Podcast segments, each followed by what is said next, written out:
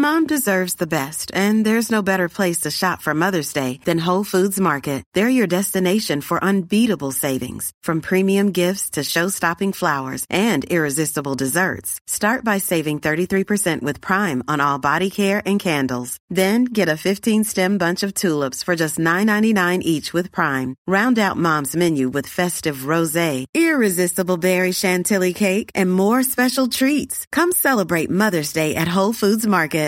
Imagine the softest sheets you've ever felt. Now imagine them getting even softer over time. That's what you'll feel with Bowl and Branch's organic cotton sheets. In a recent customer survey, 96% replied that Bowl and Branch sheets get softer with every wash. Start getting your best night's sleep in these sheets that get softer and softer for years to come. Try their sheets with a 30-night guarantee. Plus, get 15% off your first order at bowlandbranch.com. Code BUTTERY. Exclusions apply. See site for details.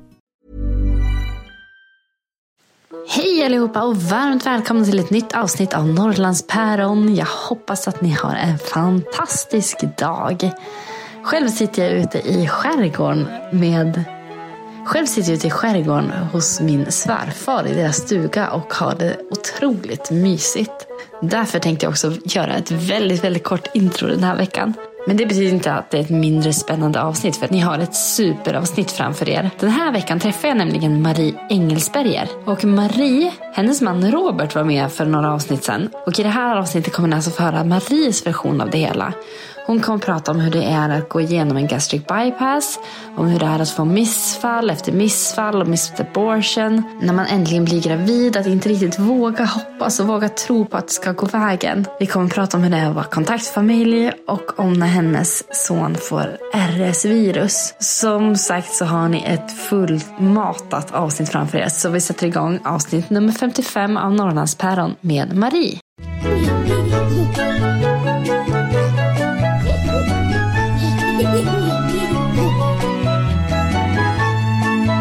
Hej Marie! Hej! Välkommen till Norrlandspäron! Tack så mycket. Hur mår du idag? Jag mår jättebra faktiskt. Jag har ju alldeles nyss träffat din man, Ja. Robert, och pratat med han. Och det här tycker jag ska bli så spännande att prata om ungefär samma saker men få ditt perspektiv på det hela. Ja, precis. Och jag har ju ingen aning om egentligen vad ni har sagt. Spännande att Jag kanske säger emot helt och hållet. Det blir som en sån här game show. Lite så. Kan du berätta, vad, vad heter alla i din familj?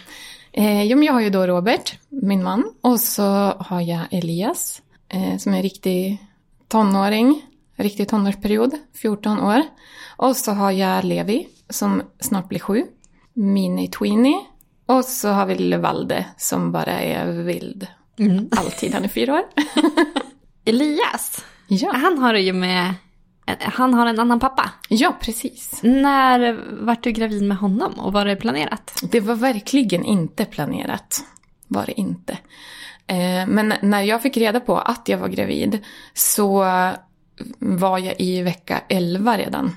Så att det hade gått väldigt länge liksom innan jag fick reda på att det var något överhuvudtaget. Det var precis där efter studenten och det var sommar och det var, ja. Eh, Så att jag tog ju ganska snabbt beslutet att han skulle få vara kvar hos mig. Även fast jag var själv. Eh, Och hur gammal var du då? jag var 18 år när jag blev gravid. Jag var 19 liksom, när jag fick reda på att jag väntade han. Eh, Det var mycket förutfattade meningar i samhället. Det här var ju då 2005. Jag hoppas att det har förändrats lite nu. Vad kunde du möta för några kommentarer? Ja, men på mödravårdscentral och sådär så var de ju väldigt så, eh, ville gärna koppla ihop mig med socialtjänsten därför att ja, men, grejen att man var själv och det var lite, lite så, men ska du och kan du och hur tänkte vi nu och varför och ja. Du, kände, du, du kände att de inte riktigt trodde på att du skulle klara det? Nej, och alltså min närmaste familj var väldigt stöttande. Eh, det var, och alla mina vänner också. Det var ju egentligen folk runt omkring liksom som var, ja, Dömde? ja lite så. Eh, extra möten på Försäkringskassan som ingen annan behövde gå på, men som man skulle gå på för att nästan motivera varför jag skulle ha barn. Alltså det var mycket som var konstigt. Och sen också när Elias var född så höll de kvar oss fem dagar på BB. Eh, både därför att det var ja, men, kallt ute och sen så var det verkligen personalen skulle verkligen titta igenom alla steg jag gjorde. Eh, med badning och de skulle titta när jag tvättade naveln, de skulle titta när jag bytte blöjor, de skulle titta liksom. Det kändes verkligen så här granskande. Eh, för när jag har pratat med andra som gick då i min föräldragrupp, det var ju samma årgång så. De hade inte alls samma kontroller utan det var så här, ja ja det är ditt barn, ta hand om det du. Eh, men på mig, de, de hängde på mig typ. Eh, och det tror jag var lite så här, hade jag bytt blöjan fel, det kändes som att, ja men då ringer vi till SOS för det här ska inte, så här ska det inte vara. Lite så, det kändes övervakat. Fick det dig att börja tvivla på dig själv? Nej, det gjorde det inte. Alltså, jag eh, hade ju som sagt bra supportsystem, bodde tillsammans med min mamma i det, alltså när han föddes. Eh, Min mamma har sex barn, så att eh, jag litade på att jag skulle ha stöd därifrån. Jag själv har också varit ganska gammal, jag har fått småsyskon, så jag har haft liksom små barn runt mig hela livet. Så det kändes inte som något nytt. Det var bara att han var, råkade vara min. Ja. Så. Hur var den förlossningen? Eh, den var väldigt bra. Jag hade ställt in mig på sån här 36 timmars förlossning två veckor över tiden, för det var vad man fick höra. Att räkna med att gå över och räkna med att det tar lång tid. Eh, men det startade igång dagen innan BF, natten innan.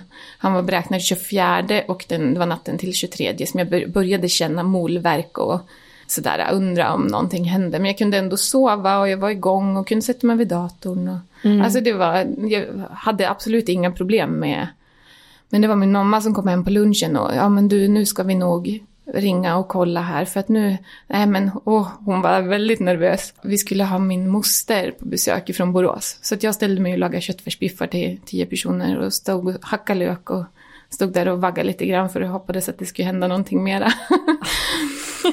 Sen lagom till när min moster kom och jag hade stekt de där köttfärsbiffarna så insåg jag väl att ja, okej, jag kanske måste sätta mig ner en stund i alla fall. Och då ringde mamma igen till förlossningen och de sa att det verkar gå fort så att ni ska nog börja hitta er in till stan. Det var 20 minusgrader och mammas gamla Volvo ville inte starta. Vi bodde i stugan då, utanför Östersund. Så jag fick ringa till en kompis och säga, eh, kan du vara nödlösning? Hon bodde två och en halv mil bort, men det tog någon kvart så var hon på parkeringen redo att hämta upp och forsla till förlossningen i Östersund. Och jag tyckte mamma var så fjantig, därför jag hade inte, jag hade fortfarande inte speciellt ont. Jag kunde fortfarande prata genom verkarna och jag var, ja det var regelbundna sammandragningar men det var liksom inte något skjuts i dem tyckte jag. Nej. Men eh, en gång i bilen på väg in till förlossningen fick jag sådär att sluta prata under verk. Ja, men det kanske var bra att vi åkte ändå. Det var lite snöstorm och lite... Så vi kom in vid klockan sex. Blev uppmött också av Lina. Och då hade jag med min mamma Josefin då som körde. Och så Lina. Så jag hade tre damer med mig. Kändes det tryggt? Väldigt. Jag var under undersökningarna och sådär så skickade jag ut dem i början för det kändes lite så här, äh, både ha barnmorska och undersköterska och halva supporterteamet liksom också. Eh, det blev lite crowded så att då fick de gå ut. Men det gick bra. Och de gjorde en undersökning och vi fick bli kvar för det var öppen fyra centimeter. Och sen gick vi och satt och kollade på tv och gick och pratade med en kompis i fikarummet och de bytte personal vid nio och då började jag känna att okej, det kanske börjar göra lite ont. Så då gick vi in på rummet och jag tog lite lustgas. Och sen fick jag ont. Och då gick det superfort för jag tror att jag hade väl hunnit haft ont i 20 minuter kanske. Riktigt liksom. Och då gick jag från 4 till 10 centimeter och sen var Elias född 22.43 så han är ju en timme och 11 minuter eller något tidig från BF så det är fortfarande den 23. Så det gick fort. Jag hade inte ont som sagt mer än sista två timmarna. Fantastiskt. Ja, jätteskön förlossning. Så jag var alldeles chockad. Ska det vara så här enkelt? Nu kommer någonting annat bli tokigt. Ja. Men eh, nej, det gick jättebra. och han mådde bra? han mådde superduperbra. Amningen kom igång jättebra och jag hade ju lite sånt här baby blues. Jag började gråta för att jag tittade på han. Sen började jag gråta för att jag grät. Och sen grät jag för att jag grät för att jag grät. Och så ringde jag till mamma för att berätta. Och då grät jag för att jag berättade att jag grät, att jag grät, att jag grät. Så att, men det var sådär, ja, de här dagarna jag inte fick komma hem. Jag fick inte ta emot besök på sjukhuset för det var bara pappa som var välkommen och jag hade ju ingen sån. Hur tyckte du det gick att vara en ung mamma? Det gick jättebra. jag hade ju såklart inte jättemycket pengar att röra mig med. Jag hade ju inte jobbat upp någon SGI så. Så att jag hade ju absolut lägsta föräldrapenningen och på den tiden så var det, jag tror att jag fick 180 kronor per dag.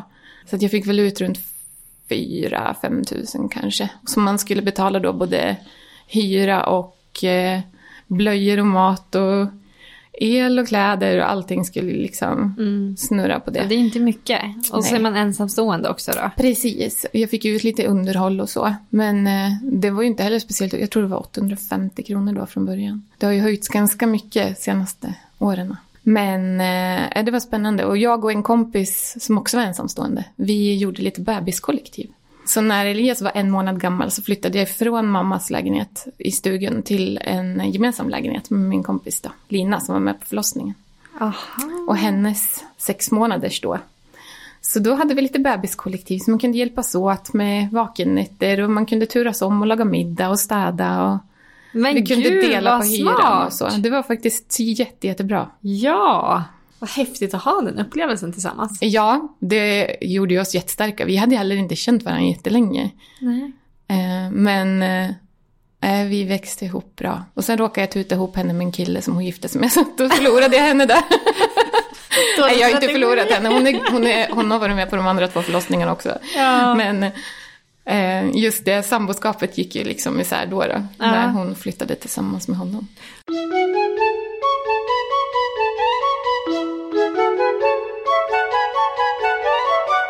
Sen gick det några år innan du träffade Robert. Precis, vi hankade oss fram, jag och Elias.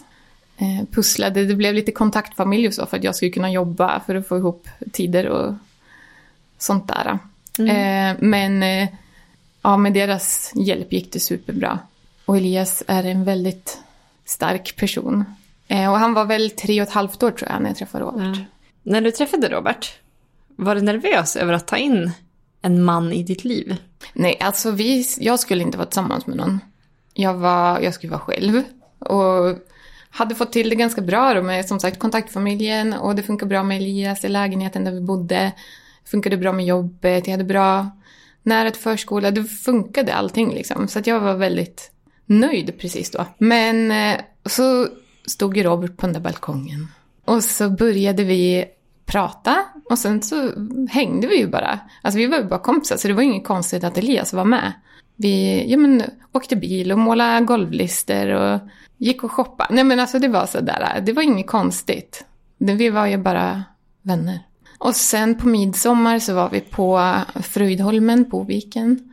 Och eh, då kom hans ex då, min kompis. Och då sa jag det att, skulle du bli ledsen om jag pussas på honom? Nej, gör det du, säger hon. Så då gick jag fram och gjorde det. Ja. Ja. Eh, och sen var det kört. Men sen flyttade ni till hus, ni köpte hus och det gick ganska fort allting. Det gick väldigt fort. Han höll ju på att renovera sin lägenhet. Och när den var klar, då var det sådär... äh, Nu har vi bott i lag en par månader. Var konstigt att flytta isär. För han bodde hos mig då under tiden när han renoverade. Eh, det blev ju bara ett steg bakåt. Det var inte det vi ville. Och som sagt så hade vi ju Elias, så han var ju redan involverad i alltihopa. Så att då, ja men antingen så satsar väl så gör vi inte det liksom. Vi började kolla på lägenheter i stan och hyra då, för det kändes ändå som ett stort steg att köpa ett hus. Men eh, det fanns ju inga större lägenheter. Men eh, så då hittade vi det där huset. Då skickade ett sms till honom att vi köper huset. Och fick tillbaks okej. Och så på den vägen var det. Och då hade vi i och med det liksom bestämt oss för att nu kör vi. Vi gick som all in båda två. Och det tror jag eh, gjorde nog mycket liksom. Och ni började prata om barn ganska direkt också. Alltså, tankarna kring barn. Ja, eh, jag tror, om jag inte minns fel, nu är ju det här dryga tio år sedan, men om jag inte minns fel så var första graviditeten med påföljande ganska kvickt missfall, vad var det, oktober, november kanske det, 2008. Det var nog ett misstag, alltså det var nog sådär hoppsan hejsan, det här skulle ju inte hända. Men i och med att det blev, då blev det så här, nu måste vi ta diskussionen, hur tänker vi? Och jag sa att jag vill ha syskon till Elias. Och helst inte vänta jättelänge. Och Robert ville ju också ha fler barn, för han tog sig liksom till Elias direkt. Så att han, Elias var ju hans också redan från start. Det var inget, inget konstigt med det så. Det kanske också gjorde lite att han inte hade någon att konkurrera med eftersom att Elias inte hade någon kontakt med sin biologiska pappa då. Men eh, det var liksom ingen konst. Och då Robert också sa det, att han vill ha barn innan han blir 40. Så då sa vi att ja men då, då kör vi, för Robert var 35 då. Kunde du någonstans, eftersom du hade ju Eliasen innan, Mm. kunde du tro att du skulle ha så svårt att bli gravid eller att kunna Nej, behålla aldrig. barnet? Jag hade också en graviditet 2007, eh, sommaren innan jag träffade Robert, som eh, jag gjorde en abort på. För då var jag också ensam, Elias var fortfarande liten, det var fortfarande lite sådär svävande med vart vi var på väg så. Eh, så då hade jag ju också varit gravid och liksom valt att avsluta. Eller valt, det var väldigt jobbigt beslut, men eh, det var ändå ett val.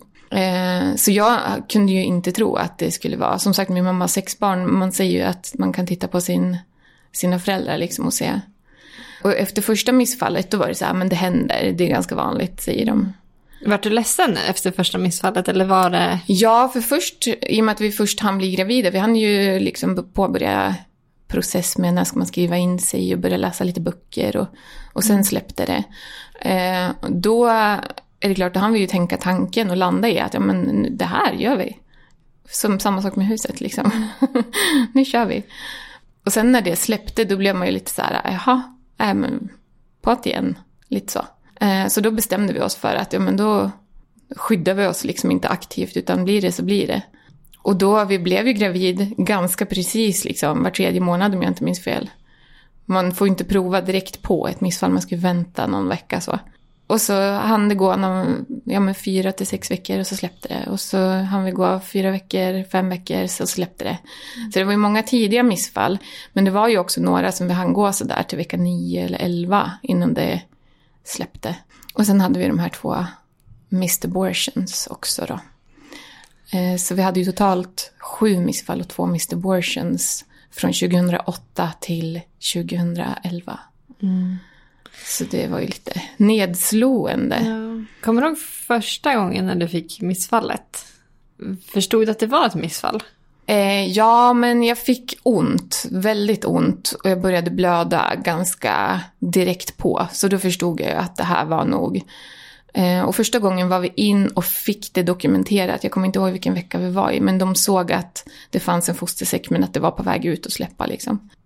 Och då gjorde de ju ingen karusell av det i och med att det var första missfallet så. Och sen har jag blött, alltså det har startat med blödningar alla gånger. Alla missfallen har varit värk och blödningar. Och Mr. Bortionsarna, då har det ju inte kommit någon blödning. Så då, det som vi hade 2010 i samband med vår förlovning, då var vi också in och såg ett hjärtslag i vecka 9.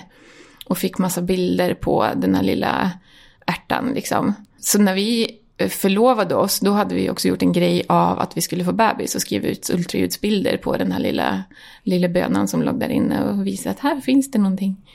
Sen gick det ju ja, men sex veckor till och då hinner man ju gå sådär vecka 9, vecka 12, vecka 15. Då är det ju safe. Och, ja, men det är safe att berätta för folk, man, det är de här magiska 12 veckorna. De har ju lärt mig att de betyder kanske inte jättemycket alla gånger. Så på ett barnkalas som vi var på, jag och Elias, så började jag blöda lite, men jag hade inte ont. Men jag var ändå så här, men vi ska nog åka in och kolla.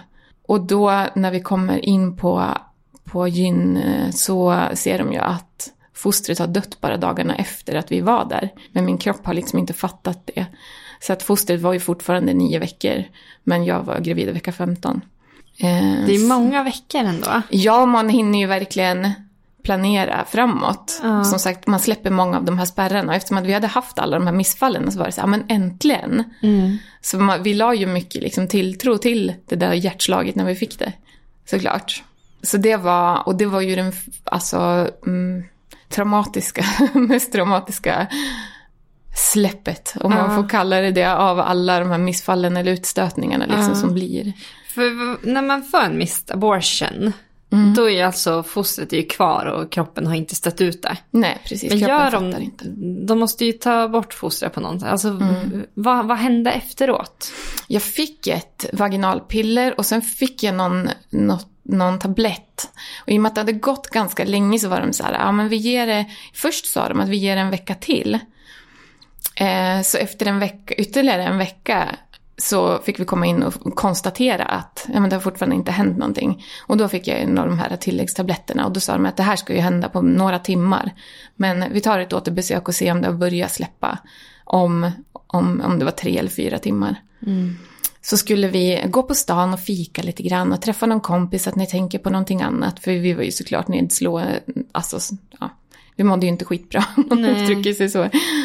Jätteledsna var vi. Men så då bestämde vi oss för att ja, men vi går på Törners och fikar. Och så hade vi med oss Lina då. Eh, världens bästa Lina. Och så sitter vi där och fikar. Vi hade väl kanske suttit en halvtimme när jag började känna att det är så här, eh, ja men typ förlossnings... Det kom mer som verkar, inte som vid missfallen. Då har det varit mer en ihållande verk på mina missfall tidigare. Men nu blev det så där, det kom liksom stötvis. Så tänkte jag, ja men det är kanske är tabletterna som börjar verka. Så jag drack lite mer kaffe och så kände jag att, nej men hallå där, nu, jag måste nog gå på toa.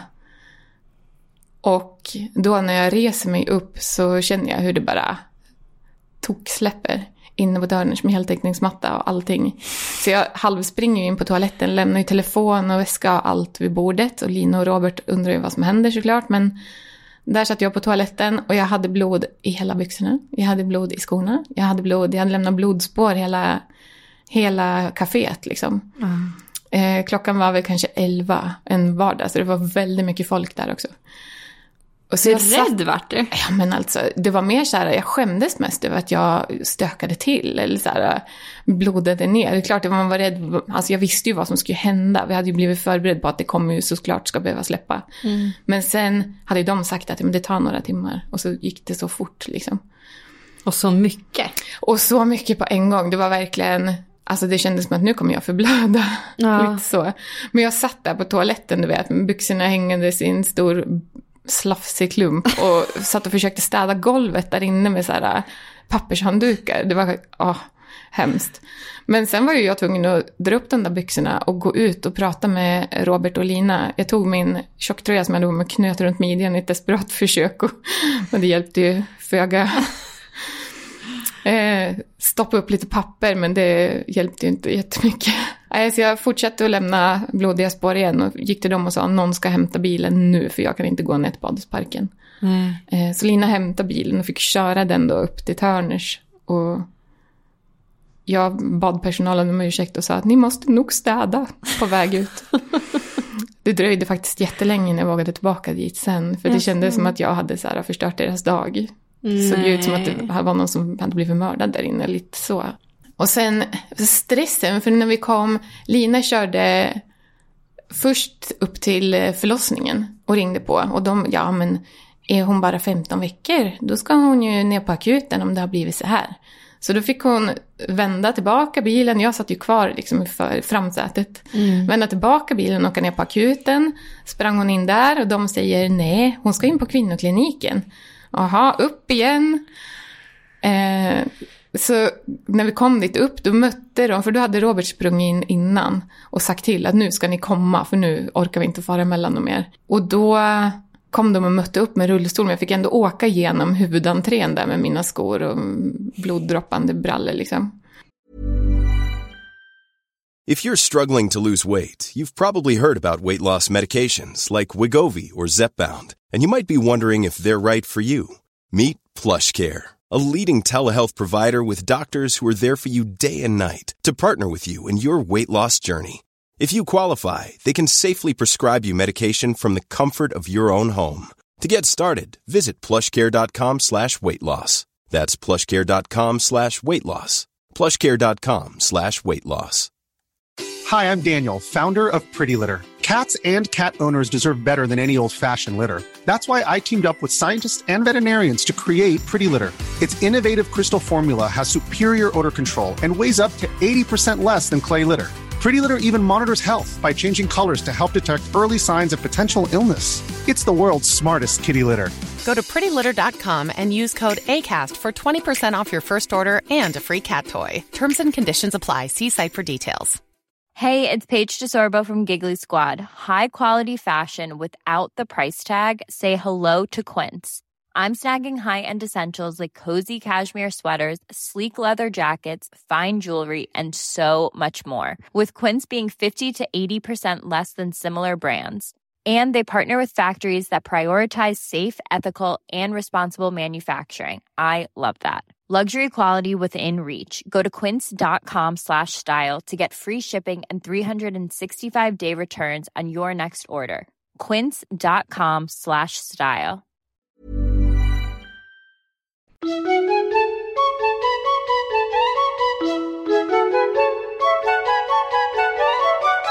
Hur mådde ni efter allt det här? Ja, alltså det släppte ju mycket, men det släppte ju inte allt. Så jag blev ju inlagd ändå och fick ju till slut skrapa. Eh, och vi var ju ledsen, men sen också att det liksom aldrig blev klart.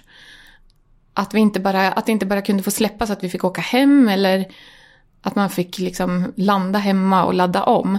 Vi hade ju också hunnit berätta för Elias att det skulle komma en bebis såklart, eftersom att vi hade hunnit gått så himla långt. Och den diskussionen också med en fyraåring, att nej men du, den lilla bebisen kommer inte. Nej, det var, vi mådde inte jättebra. Jag var ju hemma och fick jag bli sjukskriven en vecka tror jag. Och var väl egentligen inte fit for fight för att jobba, men jag sa som det var på jobbet att jag kommer vara ett vrak några dagar, det får ni ta. Så det gick ändå bra. Det var ändå skönt att komma tillbaka liksom, men... Och sen var vi så här, ska vi testa igen? Och då, var, då började ju diskussionerna komma, för då hade vi haft så himla mycket missfall. Ja, men vad är det som är fel? Och de sa att vi gör ingen utredning eftersom att du är så överviktig. Hur Ja. kändes det att höra det? Ja, men alltså. Det de säger är att det är svårt att bli gravid när man är överviktig. Och gravid kunde jag ju uppenbarligen bli. Det var ju någonting annat som gjorde att det släppte. Eh, det säger de, det beror inte på övervikten, men ändå gör de ingen utredning för att jag är överviktig. Så att det var också nedslående. Och de fick det också låta som att det var någonting som jag inte jobbade på. Eh, vilket det ju såklart var. Så det blev ju också så här eh, en aggressionsbit. Men jag, kan, jag tänker med, med de normer som man faktiskt har i samhället och vara överviktig. Och så mötas av det också från läkarna. Var du mycket, alltså var du arg på din kropp? Nej, jag var mer arg på läkarna som inte kunde se förbi mig som person. Eh, för att jag hade den kroppen jag hade, lite så. Faktiskt.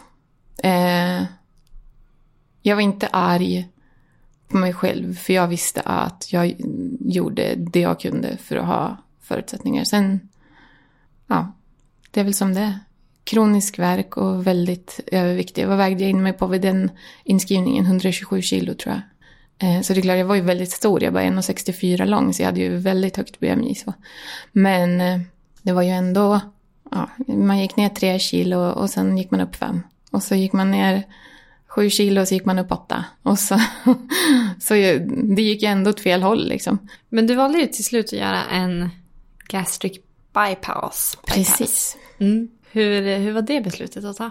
Ja, jag blev erbjuden det flera gånger från läkarna. Ska du inte prata med kirurgen? Nej, jag kan själv. Ja, men ska du inte prata med kirurgen? Nej, jag kan själv. Och till slut så... Det var också efter ytterligare ett, ett missfall som en läkare sa, men alltså, ska vi inte... Du kan väl bara prata med dem, du behöver inte ta något beslut. Så åkte jag in och träffade kirurgen och då kände jag att ja, men det är ju det här jag måste göra, det är det här jag ska göra. För det första hon frågade var, ja men hur ser din familj ut och hur närmaste släkt? Att det hänger inte så mycket på vad du gör, utan det handlar också om genetik. Och har man genetiken emot sig så kan du jobba hur mycket som helst, men det, det händer liksom inte av sig själv ändå. Eh, och då gick ju processen väldigt fort. För då var, det in, var jag inne i oktober och i mars hade jag operationstid 2011. Eh, och i mellansteget här, när vi hade insett, för då också när jag hade tagit beslutet att göra operationen, då fick vi ju inte heller bli gravida. Eh, och då började vi prata att, ja men, är det vårt barn vi behöver eller vill ha i vårt liv, eller är det ett barn? Eh, det finns ju faktiskt väldigt många barn som behöver stöd från föräldrar och de barnen finns redan. Det kanske är bättre att vi lägger fokus på något annat. Eh, så det genomgick vi en eh, utredning som kontaktfamilj och som stödfamilj. Så det var mycket, mycket socialen ett tag med utredningar och så. Vi beslutade i alla fall att vi eh, skulle ta emot ett barn. Så efter karusellen med gastric bypass och sånt där så fick vi en liten flicka som hade världens mysigaste stora syster som också hamnade hos oss till slut. Jaha. Så idag har vi dem fortfarande kvar. Ja. Eh, För de har ju varit hos oss längre än vad våra, ja nu då, grabbar har varit hos oss. Hur är det att vara stödfamilj? Det är helt underbart, tycker jag. Och jag som bara har fått grabbar nu då, även, sådär, även om de har kommit de två sista efter flickorna har kommit, så eh, att jag får flätta lite hår. eh, nej men och eh, min Elias har ganska grav ADHD. Och flickorna har också behov av extra stöd. Men det är så häftigt att se honom, för vi vill ju ge honom ett syskon. Och det blev verkligen så med vår första flicka, att han, han blev en helt annan person när hon kom. Han blev mycket lugnare och kände att det krävdes mer av honom också. Att han eh, fick öva på det här med samarbete och eh, stå tillbaka lite grann. För som ensam barn så blir det ju kanske lätt också att man får att det ska vara full fokus så hela tiden. Men eh, våran familj mådde väldigt, väldigt, väldigt bra av det här. Och gör fortfarande. De har sitt rum hemma hos oss och det, så ska det vara. Lite så. Gud vad fint, jag blir alldeles tårar. ja. Men var ni Eh. nervös över att... Ja, men jag tänker med din historia eh, och att bli ung mamma och det du kände då. Och sen eh, bli stödfamilj och behöva prata med socialen och liksom göra utredningar för att se om ni var, var en bra stödfamilj. ja. Var det ett nervöst beslut att ta, att gå igenom det? Ja, men lite. Men jag tror att vi kände oss ganska trygg liksom, i våra föräldraroller då gentemot Elias. Och vi hade en stabil situation med jobb och hus och sådär. Eh, Vi hade både plats i huset och vi hade plats i hjärtana. Eh, och vi sa det att, ja men säger de att nej, de gjorde ju ingen utredning på oss som familj om vi skulle få kvar Elias. Det var inte det det handlade om, utan det handlade ju om om vi var lämpliga för att ta emot ett barn utifrån. Eh, ett barn som hade då lite speciella behov. Det visste vi inte då vilka behov. Och den kontaktpersonen vi fick sen på habiliteringen i Östersund också var... Det var verkligen sådär, vi ska hitta ett barn som det känns bra med både för dem och för er. Så att det känns som, det blir en trygg situation. Det är jättebra att ha att göra med dem tycker jag. Superlättsamt. Gud vad skönt. Och det dröjde ju en stund innan vi fick ett barn. För vi var ju som sagt inskriven på då stödfamiljsbiten inne i Östersund. Och vi bodde i Hackå. Så det var många som tyckte att det var för långt att åka. Men eh, till slut så. Till slut så kom hon. Då var det rätt. och då var det väldigt rätt. Ja. Ja. Men och strax efter det här måste det varit, Ja. så plussade du? Ja, eh, i typ samma sväng som vi blev tilldelade vår första flicka, då, den yngre av dem. Vi pratade ju med den familjen då också och sa det att ja, det här är vår historia, så här har det sett ut, vi vet inte om det blir något. Det var ju också ganska tidigt efter min gastric bypass, så det var ju inte meningen att vi skulle bli gravida precis då. Eh, vi hade ju bestämt att vi skulle försöka så småningom, men inte prick när det hände. Man rekommenderar att man ska vänta i 12 månader och vi blev gravida efter 10. Eh, men jag pratade också med min kirurgläkare inne i Östersund som också var ett jättebra stöd. Och hon rekommenderade kosttillskott och sa att vi håller lite koll, det, det får gå bra. Och hon visste ju också om våran historik kring alla missfallen och så. Hon sa att vi, vi gör det bästa av det och så håller vi tummarna. Hade du svårt att tro att det faktiskt skulle komma ett barn? Absolut. Och speciellt, jag började också blöda med Levi. Och det var väl i gravidvecka 8-9 där någon gång som jag började blöda. Och vi var inne och såg ett hjärtslag, men då var det så här, det betydde ju ingenting. Vid det Nej. laget, efter två Mr. Abortions så var det... Och då, båda de gångerna hade vi också sett hjärtslag. Så att det var sådär, ja ja. Eh, och jag fortsatte blöda. Var in igen och såg fortfarande hjärtslag vecka 12, så då ville de att jag skulle skriva in mig. Så jag skrev in mig på MVC, fortsatte blöda, var in på rutinultraljudet vecka 19, allting såg fortfarande bra ut. Men det var verkligen så här, varenda gång jag reste mig så kände jag så här, shit, undrar om jag... Jag trodde verkligen att det släppte varje dag, det var så hemskt. Du blödde liksom varje dag? Ja, och hur mycket som helst. Va? Ja. Och de kunde Men vad inte hade hitta... de för förklaring då? De kunde inte hitta någon orsak. De, det var sköra slemhinnor eller... Ja, så det var ju sådär, prova ha inte sex under en period och prova att var inte hård i magen och ja, du vet. Ja. Eh, men det hängde ju liksom inte ihop med, med någonting jag gjorde eller så, utan det var bara, jag blödde ändå. Det måste ju vara fruktansvärt. Ja, men och så att man har gått dag, igenom också precis. så himla... Få tillbaka de minnena varje Ja, dag. och så säger de ju också det, att ja men det känns nog som att du blöder mer än vad du gör. Ja, men det är lika traumatiskt ändå. Ja. Ja. ja. Men eh, efter vecka 19 så började det lugna ner sig och sen blödde jag ingenting mera. Men då började jag istället strax innan där få ont i magen till och från. Och det var ju då det började jobba upp det här eh, tarmvredet som det visade sig sen vara.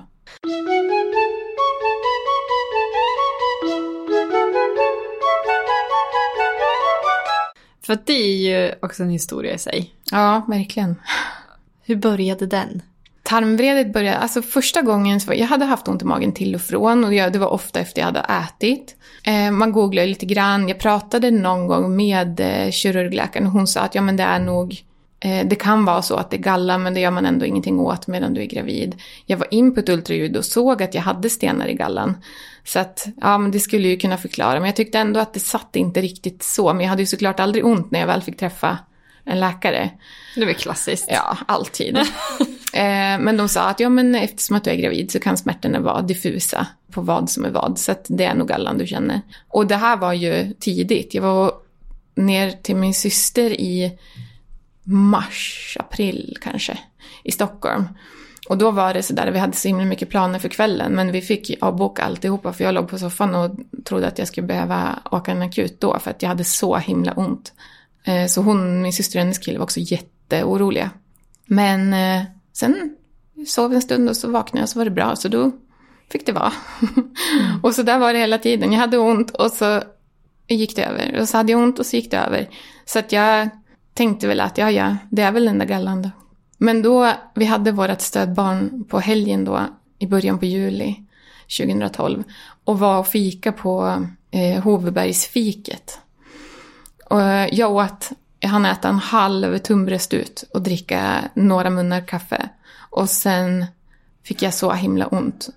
Så jag slutade liksom äta och efter en stund fick jag avbryta också Robert och, och våran flicka och säga att nej men nu ska vi nog börja rulla hemåt. Det kändes inte rätt heller att vara på fel sida Storsjön. Nej.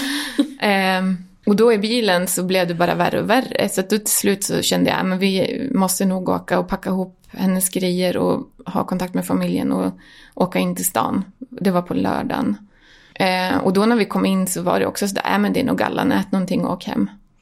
Jag fick någon sån där typ spasmofen eller vad det var som skulle göra att kramperna skulle släppa och det blev lite bättre. Sen åt jag och så blev jag en smörgås och så blev jag hemskickad direkt. Och i Hara fick vi vända för då sa jag till Robert att jag, det här går inte. Eh, Så vi hann ju inte halvvägs hem typ och sen fick vi vända. Och kom tillbaka in och då la de in mig och sen var jag kvar där. Men de fortsatte ha teorin att det var gallan. De gjorde fler ultraljud då eh, och såg ju, det var ju vecka 32 typ. Graviditetsvecka 32. Eh, då såg de ju att det var fortfarande stenar i gallan. Ja, men det är nog det. Men eh, jag tyckte fortfarande att smärtorna satt så himla fel. Magen lät, för de lyssnar ju liksom efter tarmljud och sånt där. Och jag kunde gå på toaletten och båda de två var ju, talade ju emot då, tarmvred. Jag bad dem hela, hela, hela tiden att konsultera min gastric bypass-läkare. Men eh, kvinnoklinikens läkare var den som var ansvarig eftersom att jag var inskriven på BB-förlossningen. Och han hade inte samma erfarenhet av gastric bypass-opererade som han skulle ha haft så här i slutändan. Eh, så att jag hade väl legat inne i tio dagar. De hade så här äh, hydromorfon och morfindropp och jag vet inte allt. Jag hade så mycket smärtstillande periodvis att vissa dagar är liksom helt borta. Så jag firade min födelsedag den 9 juli på sjukhuset och tänkte att jag får nog åka hem imorgon, jag får åka hem imorgon, jag får åka hem imorgon. Men sen hade det gått tio dagar och jag hade fortfarande inte fått åka hem. När började de förstå att, att det faktiskt var något som var fel? Ja, eh, jag blev återigen utskickad att prova ät något. Eh, och då hade jag haft, för att avlasta gallan några dagar, så hade jag haft eh, sån här mm, mat på påse i venkateter. Jag vet inte ens vad det heter. Så då hade de kopplat bort den och så skulle jag få eh, gå ut och äta lite fil i förlossningsfikarummet. Jag hann äta två matskedar, sen hade jag så himla ont så jag svimmade av i fiket liksom på förlossningen. Eller på BB. Bland alla mammor och bebisvagnar. Ehm, och då, när jag liksom vaknade till så står en sköterska över mig och frågar vad kan jag göra? Då sa jag ring min gastric bypass-kirurg. Och som tur är så lyssnade hon på mig och gjorde det. För då, hon var uppe på bara några minuter och sa ja, nu är det gastroskopi och så ska vi kolla MR-röntgen över magen och så ska vi göra det här och det här och det här. Så jag hann liksom inte fatta att hon var i rummet förrän jag var i rull på väg på undersökningar. Och de, hann, de gjorde gastroskopin och de gjorde eh, MR'n och sen kom hon upp springandes och sa Ring Robert, du ska ner på operation, du har tarmbredd. Vi måste akutoperera för att det här håller på att gå åt skogen. Så jag ringde till honom och han sa, ska jag komma? Då säger hon, han hinner inte. Vart du rädd? Ja, då var jag det, för då hade jag verkligen noll kontroll. Och då den här alltså känslan som jag hade haft hela tiden, att det är inte gallan. När det liksom blev bekräftat, då var jag också så arg på den läkaren som jag hade haft som ansvarig. Såklart, att de inte hade lyssnat på mig. Eh, och sen också operera tarmvred. Tarmvred satt på vänster sida naveln. Jag var gravid i vecka 34. Hur löser ni det här? Ja, vi opererar runt bebis. Oroa över er inte för det. Det är lätt att säga. Ja, verkligen. Men det var sådär, jag hann ju inte duscha eller någonting för det blev verkligen urakut operation. Eh, vakna till. Jag vet bara, alltså. Jag tror jag till och med åkte på min eh, säng som jag låg på in i operationssalen för det var... Jag kommer inte ihåg att jag blev flyttad i alla fall. Och eh, vakna till på uppvaket och det sitter en sköterska och monitorerar bebisljuden för då var han jätte, jätte, jättestressad. Då gav de mig Bricanyl och det tålde jag inte alls. De säger att man kan bli burrig av Bricanyl. Jag Ah. fick ju typ 42 graders feber och låg och skakade så att jag höll på att ramla ur sängen. De fick stå och hålla i mig. De stod och tryckte i alltså såna saltvätskor för att rensa ur vad det var som gjorde att vi var så sjuka, både jag och bebis då. Och Hans hjärtslag låg i över 200 i flera timmar. Och de hade ju läkarteam som stod och kollade hela tiden. Och jag var ju så himla sjuk. Jag hörde liksom, det var som att jag hade legat i en stor bubbla. Men jag märkte att de stod där, och jag hörde ju vad de pratade om. Och så hör jag läkaren säga att nu, vi ger, vi ger det tio minuter till. Sen är det ner och akutsnitt. Då hade de också strax innan då sagt att vi måste prova att ge mer Bricanyl. För mina sammandragningar gavs ju inte heller, så i och med att jag låg och tog krampa så var väl inte det speciellt gynnsamt heller. Då när jag hörde att de pratade om det, då var det så här, okej, mindfulness. Eh, samla mig, jag måste försöka få ner det här. Eh, och då började hans hjärtslag sänkas. Så då efter de där magiska tio minuterna som de hade satt, då var bebis hjärtljud nere på 186. Och sen fortsatte de att sjunka. Och låg på en bra nivå. Och jag började lugna ner mig. Men det gick bra, han fick stanna där inne. Sen fortsatte jag ont i magen och visade sig att jag hade en ny knix liksom på tarmen. Men vi låg väl inne lite drygt två veckor totalt med operationen och, och det. Men den nya knixen kunde de inte operera så att den, i och med att det hade blivit som det blev sist.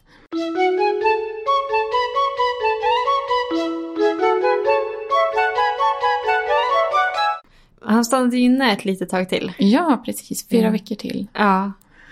Kunde du Och njuta de sista fyra veckorna eller Alltså- kände du dig klar? Jag hade ju, för det första, nyopererad för tarmvred. Jag hade ju ett ärr på två decimeter rakt över min växande gravidmage som han låg och sparkade på. Det var inte jättehärligt. Nej, aj. Eh, så att jag var lite så här, men hur tänker vi? Och sen också, som sagt hade ju jag gått igenom en förlossning tidigare. Så jag visste ju vilka krafter det krävdes. Så bara, men alltså vad kommer hända med det här snittet när jag ska börja krysta?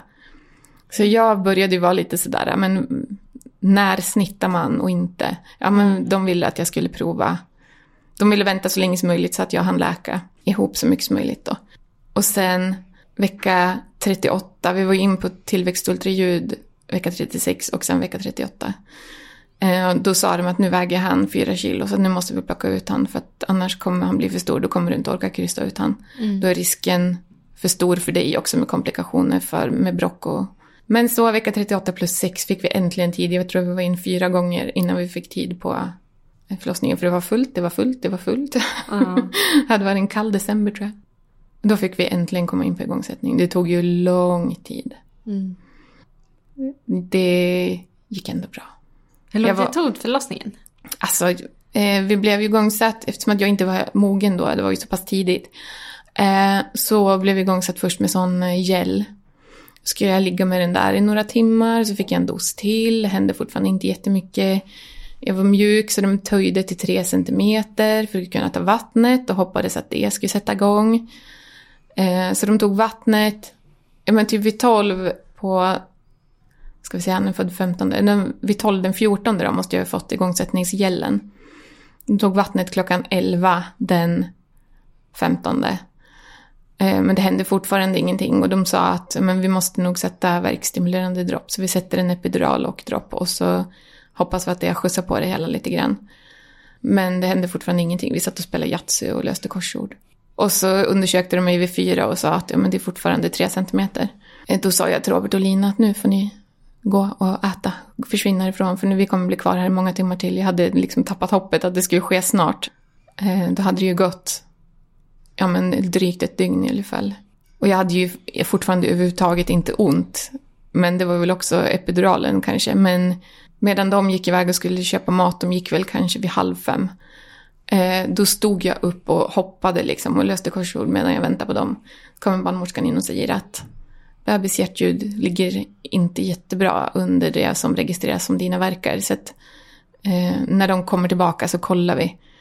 Och då sa jag det att jag sa åt dem att stanna borta en stund. Ja, men jag, jag stannar här med dig. Så hon stod hela tiden och monitorerade och provade att sätta om eh, sensorerna. Och de hade ju satt skalpelektrod och så. Men han dippade mer och mer liksom för varje verk.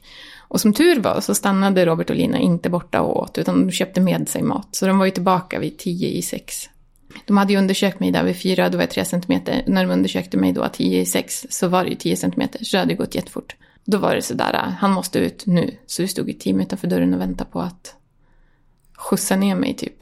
Om det inte skulle gå fort i kryssningarna. Men eh, det gick fort. Jag tror jag hade kryssningsfas liksom eh, 17.56 till 18.11 när han är född. Så det gick ju på 13 minuter typ. Ja, 16. Var det väl en ut? Jag var ju orolig att han skulle vara slö, att han skulle vara medtagen eftersom att det hade varit så pass stressigt på slutet liksom. Men det gick bra. Han mådde jättebra. Han hade nästan full apgar fort. Så att han, han hämtade sig snabbt bara han fick komma ut i det fria. Och den här stora, stora bebisen som de hade sagt för mig är fyra kilo stort, för Elias vägde tre och fyra. eh, visade sig att de räknar ganska stor procent på huvudet. Levi hade väldigt stort huvud, men han vägde tre och ett. Så det var ju väldigt stor misskalkylering där. Så han var ju som en liten tarm, den lilla pluppen. Men eh, han mådde jättebra. Men kunde du förstå att han var där efter allt ni hade gått igenom? Ja, det var... Det kändes typ som att det släppte. Alltså, det blev så här, äh, äntligen. Eh, Den där fikabrickan som man får, den var väldigt efterlängtad efter alla dessa missfall och alla dessa turer med skrapningar och ja, Kunde du känna efteråt, när man har gått igenom så mycket som ni gick igenom, mm kunde du liksom släppa det och njuta av att han var här? Mådde du bra? Jag mådde bra, eh, men det tog en stund innan min kropp... Eh, jag var ju fortfarande eh, räknad som nyopererad för gastriken om man säger. Det hade gått ett och ett halvt år när han föddes. Eh, och jag fick väl inte i mig tillräckligt med mat för att klara både amning och honom. Så jag rasade i vikt. Eh, Jag orkade inte lyfta honom, jag låg bara och var helt apatisk bitvis. Jag var nere på 56 kilo tror jag. Eh, Det är inte jättelite för någon som är 164 lång, men för någon Nej, som fast- har vägt då 130 kilo Åh, är det en väldigt gud. stor skillnad. Eh, Så att jag fick ju till slut ta beslutet att sluta amma. Och det kändes, det tyckte jag nästan var jobbigare än mitt mående. Så. För att jag ville så gärna. Men eh, vi mådde mycket bättre båda två när vi hade slutat amma. Min kropp fick hämta sig lite. Och han fick ju också i sig mer näring såklart. För det som han fick i sig var ju det som åts upp av min kropp. Så. Och sen var vi sådär att ja, men nu, vi väntar lite eftersom att jag också var så himla svag. Eh, så sa vi vänta lite med syskon så vi satte in en spiral. Men jag hade så sinnessjukt ont av den. Förmodligen satt den fel. Eh, jag blödde och hade så... Eh, alltså jag födde hellre tio barn än att sätta spiral in, tänkte säga. Oh. Eh, så att den satt i... Jag tror jag stod ut i tre månader. Sen fick de plocka ut den. Eh, och vi plockade ut den, om jag inte minns fel, så plockade vi ut den i maj. Och i eh, slutet på juni så plussade vi med Valde. Och då var det sådär, ja men vi gör det här igen. Men nu är det sista gången. Vart du glad av plusset? Ja, jätte, jätteglad. Ja. Eh, och vi ville ju ha syskon tätt, det var ju mer att jag skulle hinna hämta mig. Men det hade jag ändå, det gick ganska fort. Mm. Bara jag slutade med, ja, men med amningar och kom igång och jobba och träningar och lite sådär. Mm. Och då hade vi också fått sys- stora syster till vårt stödbarn. Ja. Eh, till vår familj. Så då var det sådär, Så då hade ni liksom fyra barn och så ett till på gång. ja, Gud vad häftigt! ja, En bonus med varje. ja. Ja. Nej men jag mådde bra med graviditeten med Valde mådde jag bra. Trots att jag hade en tvååring. Lever var ganska självgående så dagtid han kunde klä på sig och sådana saker. Så jag behövde inte ner på golvet så mycket eller så. Hur kände du inför förlossningen då? Att gå igenom det igen? Eh, jo men det kändes bra. Däremot så var Valde en riktig snurrpelle redan i magen. Han kunde inte ligga stilla. Så att eh, vi skulle in på något vändningsförsök för han låg ju i säte såklart. Men på vändningsförsöket så låg han på tvärsen. Eh, med fötterna ner i födelsekanalen och huvudet och under revbenen på mig. Så att eh, de sa att det här går ju inte. Eh, då gjorde de en bäckenmätning på mig för att se om jag skulle klara av en sätesförlossning. I fot får man ju inte föda eh, om det inte är väldigt speciella skäl. Så då, då snittar de. Risken är väl att de fastnar på väg ut. Men eh, i och med att han låg i säte ena undersökningen och på tvärsen andra undersökningen och som han skulle på tredje så var de sådär att ja, vi, vi mäter och så ser vi om en par veckor hur det ser ut.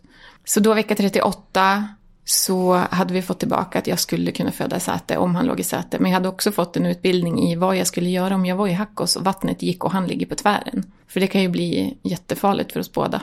Vad skulle du göra då? Då ska jag lägga mig ner med benen upp på en stol och rumpan upp i högläge med kuddar under ryggen. Och ringa ambulans. För då hade de behövt hjälpa han ut. För han kan ju inte ta sig ut på tvärsen med ryggen Nej. först liksom. Det blir lite svårt. Men eh, när vi kom in och skulle göra, för då sa de att ja, men vecka 38 plus kan vi göra ett vändningsförsök. För då kan man sätta igång om det skulle, vara, om det skulle lyckas.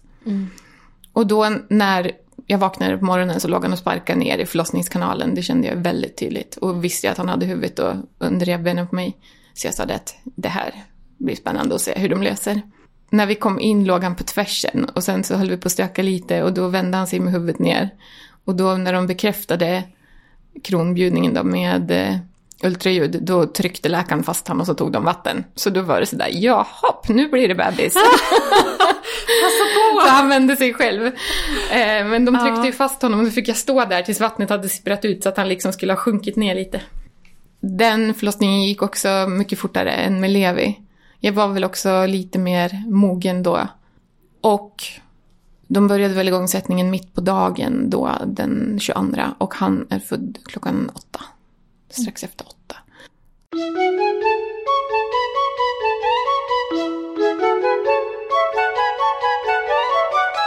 Om man lyssnar på Robert avs- Roberts avsnitt Mm. så berättar han just att ni får åka hem eh, och att ni hade lite sjuka barn hemma. Precis. Och att det gick någon dag och sen så fick Valde RS-virus. Ja. Kommer du ihåg den dagen?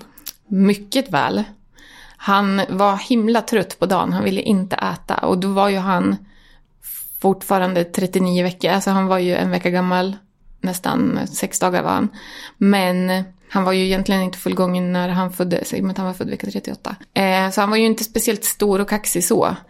Men ville inte äta överhuvudtaget den här dagen.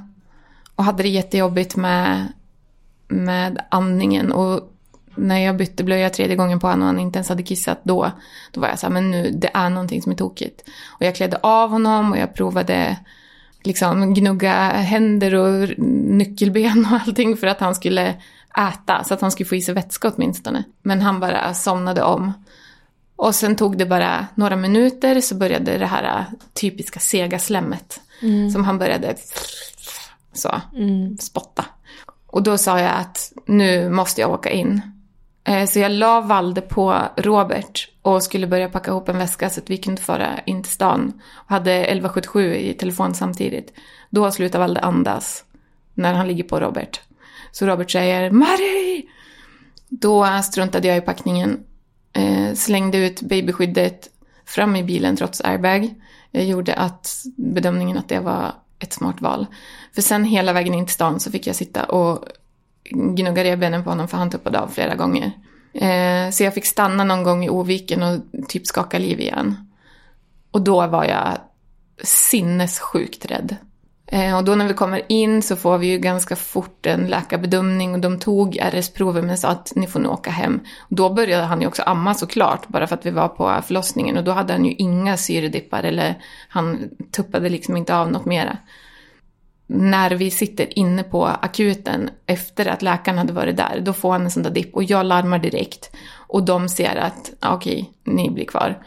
Sen kommer ett läkarteam in på rummet på men, en timme senare uppe på barnavdelningen. Eh, och jag tror att det var sju läkare som kom. Och då fattade jag att shit, nu händer det någonting. Och då sa de att visst fick du höra att han har RS? Eh, ja, jag av dig nu då, sa jag. eh, och då kopplar de ju han på syreslinga och sondmatning och eh, diverse andningsmasker och eh, sen var han borta i ja, lite drygt en vecka, nästan tio dagar. Och varje dag sa de, det här är nog värsta dagen, nu vänder det. Det här är värsta dagen, nu vänder det. Vi fick ju heller inte träffa syskonen. Fick, jag fick inte gå ut från det där rummet. Om jag skulle ha mat så fick någon gå och handla och ställa utanför dörren. Så fick de slussa in den till mig. Just för risken att smitta andra eller ta tillbaka någon annan smitta till Valde. Hur var de dagarna? Sinnessjukt långa. Alltså sitta instängd på de där små, små rummen med en livshotande sjuk, så liten bebis. Alltså det var väldigt jobbigt. Eh, och sen ville ju jag, jag med min amning, men jag ville underhålla amningen så jag satt där och medan han var ompysslad av sköterskor och sådär så satt jag och pumpade bröstmjölk så att jag skulle kunna upprätthålla amningen, amningen tills han blev frisk. Och så att de kunde ge han min mjölk under tiden. Det fanns ju också donatormjölk och det fick han ju också mycket sådär tillägg. Men han kräktes, alltså han var ju så slemmig så han kräktes ju så fort han fick i sig. Så vi fick ge sådär en milliliter bröstmjölk var annan minut typ. Alltså det, var, det gick så himla länge, man matade honom dygnet runt verkligen. För att han skulle få i sig. Och det fick han ju knappt behålla, han kräktes ändå av det. Men när han, de dagarna när han var borta, när han låg uppkopplad, Ja. tänkte du ändå att det skulle gå bra? Ja, det bestämde jag att det skulle göra. Men det var klart att man var rädd, liksom så.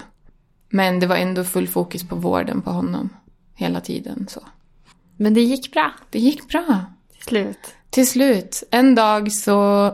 Han hade ju stora paket med droppslangar och grejer på armarna. Men en dag så lyckades han pilla ur sondslangen ur näsan. Rev ur sig den med hjälp av ett lillfinger som tittade ut. och så, så kallade jag han för busunge medan jag väntade på att personalen som jag hade larmat på skulle komma in. Då fick jag ett leende och då kände jag att nu, äntligen. Nej, vad fint. Också att han bara var eh, två veckor gammal. Alltså han skulle, jag tror att det var på hans BF Ja. också. Eh, jag blir alldeles så eh, men han var ju liksom tidig med att ge det här leendet. Men det var verkligen sådär, då visade han att... Jag, jag var också så medveten så jag tog också ett kort på det. Och jag är så glad att jag har den bilden. för den lever jag mycket för alltså. Nej, han fick en väldigt, väldigt tuff start och han... Ja, nej, det var hemskt med de där andningslarmerna som gick hela tiden, hela tiden, hela tiden. Men idag är ju Valde fyra. Ja, Vilda Valde. Alltså ni har ju gått, de här åren måste ju varit helt, alltså ni har gått igenom så mycket. Ni har så Ja, otur. verkligen. Har ni hunnit landat nu? Har ni haft lugna år? Ja, de säger att man får trean för sina synder. Eh, och det är ju Roberts andra, så att han är ju snäll ibland. Men det är ju min tredje, så att jag måste ha varit väldigt elak. Nej, Nej men han är, han är underbar han också. De eh, bråkar och slåss som alla syskon. Men som nu när vi var uppe på ett glass på stan så går de, de här två minsta och håller varandra i handen och hjälper till att ha upp varandra i de här hänggungorna. Då blir man väldigt glad att det blev som det blev ändå.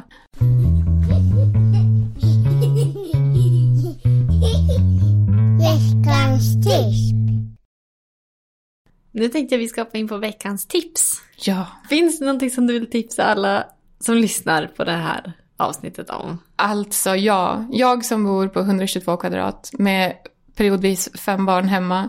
Det blir väldigt mycket kladd på golven. Min bästa grej ever är min Vileda 123 mopp. Det finns andra märken måste jag också säga. Men alltså, man fyller på lite rengöringsmedel och vatten i skaftet och så bara pjup pjup och så sprutar man så både dammtorkar man och eh, våttorkar samtidigt. Är det sant? Alltså det är så bra. Jag har aldrig testat en sån. Måste testas. Alltså, jag tror jag, tror jag betalar 249 kronor på min på Coop. Ja. Allt, jag menar, köp. Värt pengarna. Ja men den kan man ha i varje garderob. När man Ja. behöver bara en. Jag städar hela mitt hus med ett, en sån påfyllning. Ja. Jag har inte ett jättestort hus men jag vill bara, den räcker länge. Åh, Och bra. så smidig att plocka med sig ner i husvagnen. Det var bra tips. Ja, jag älskar den. Det låter som jag är sponsrad av den men på riktigt. Jag använder den varje dag. Eh, Mitt veckans tips får bli en sak jag läste. Jag vet inte om jag läste den, men jag fick det här tipset någonstans ifrån. Och det var så här, innan middag hemma så har man ju oftast ganska hungriga barn. Och för att få barnen att äta mer grönsaker, så här, att ställa fram grönsakerna innan middagen på bordet. Ja, det är det bästa. Ja, alltså Så bra. våra barn börjar äta så mycket grönsaker. För vi sätter fram en så här gurkstavar eller morotstavar eller något så går de där och plockar dem. Och de blir ju inte jättemätt på det så de äter ju ändå middagen sen. Nej, så himla bra. Ja, Så ställ fram grönsakerna direkt när ni börjar laga mat. ja det tycker jag. Tusen tack för att du orkade komma hit och dela med dig av er historia. Ja men tack. Hoppas jag inte har skräckt av någon helt och hållet. det, tror jag, det tror jag verkligen inte. Om det är någon som har några frågor eller vill komma i kontakt med dig, Ja. hur kan man göra då? Eh, egentligen så använder jag väl Messenger mest. Eller Facebook så. Jag uppdaterar inte jättemycket men man får absolut jättegärna skriva till mig där. Eller så svänger man förbi Hackos på en kaffe. Ja, perfekt! Dörren står alltid öppen. Tack snälla för att du kom hit. Tack så jättemycket. Ha det bra! Ha det gott. Hej då! Hej. Hi, I'm Daniel, founder of Pretty Litter. Cats and cat owners deserve better than any old fashioned litter. That's why I teamed up with scientists and veterinarians to create Pretty Litter. Its innovative crystal formula has superior odor control and weighs up to 80% less than clay litter. Pretty Litter even monitors health by changing colors to help detect early signs of potential illness. It's the world's smartest kitty litter. Go to prettylitter.com and use code ACAST for 20% off your first order and a free cat toy. Terms and conditions apply. See site for details. Imagine the softest sheets you've ever felt. Now imagine them getting even softer over time. That's what you'll feel with Bowl and Branch's organic cotton sheets. In a recent customer survey, 96% replied that Bowl and Branch sheets get softer with every wash. Start getting your best night's sleep in these sheets that get softer and softer for years to come. Try their sheets with a 30-night guarantee. Plus, get 15% off your first order at bowlandbranch.com. Code BUTTERY. Exclusions apply. See site for details.